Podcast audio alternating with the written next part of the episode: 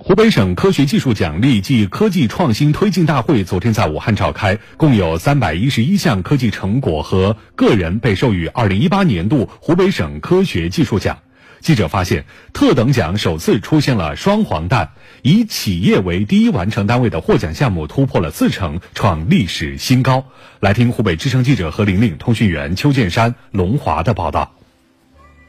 此次大会颁发突出贡献奖一人，马伟明院士；自然科学奖二十六项，技术发明奖三十九项，科技进步奖二百一十四项，成果推广奖十六项，中小企业创新奖十五家。记者发现，今年特等奖首次出现了双黄蛋。科技进步奖的两个特等奖分别为华中科技大学领衔的脉冲强磁场国家重大科技基础设施和武汉大学、湖北省测绘工程院联合承担的中国高精度数字高程基准建立的关键技术及其规模化应用。脉冲强磁场实验装置二零零七年落户湖北，是全国第一个落地在高校的国家大科学装置。目前，该装置最高磁场强度达亚洲第一、世界第三。华中科技大学脉冲强磁场国家科学中心常务副主任韩晓涛教授以火箭制造为例，介绍了脉冲强磁场怎样服务于国家战略需求。火箭的箱体啊，大的可能有直径有几米啊，是一个金属，但这个材料呢？现在国内没办法一次成型，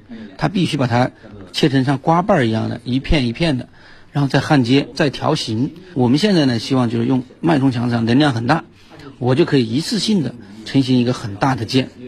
这样的话，就是说对航空航天制造水平啊，那就是既服务于国家重大战略需求，也聚焦民生热点、难点、痛点。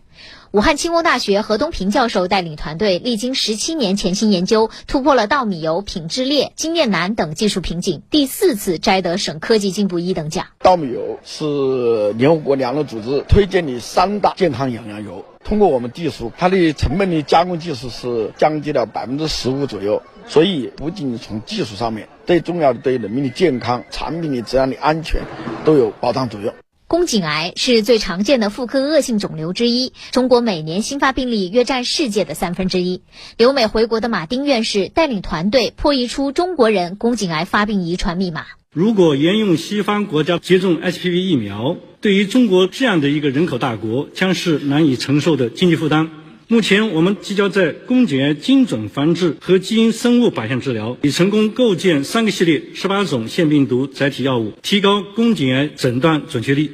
数据显示，今年以企业为第一完成单位的共有一百三十项，占获奖总数的四成以上。产学研合作项目二百二十五项，占比百分之七十二点六，高出上一年度十多个百分点。这说明我省企业创新能力明显提升，产学研合作效果显著。武汉纺织大学技术发明一等奖项目参与者教师刘可帅：之前我们有一些这个技术都是墙内开花墙外香，我们这一次首先考虑是湖北省内一些高刚性的纤维，包括我们刚才说的这个在军工和特种防护服上面的应用。我们在湖北的麻城通泰的一个企业，我们也在他们那边做一些电焊服类的，改善了之前的所有的他们闷热呀，以及价格成本很高。省科技厅厅长张胜仁表示，未来我省将继续聚焦科技资源有高原无高峰的突出短板，高标准谋划建设重大高端原始创新平台，着力打造一批国之重器。规划筹建生物医学成像作物表现组。石景新聚变种植园、第四代同步辐射光源、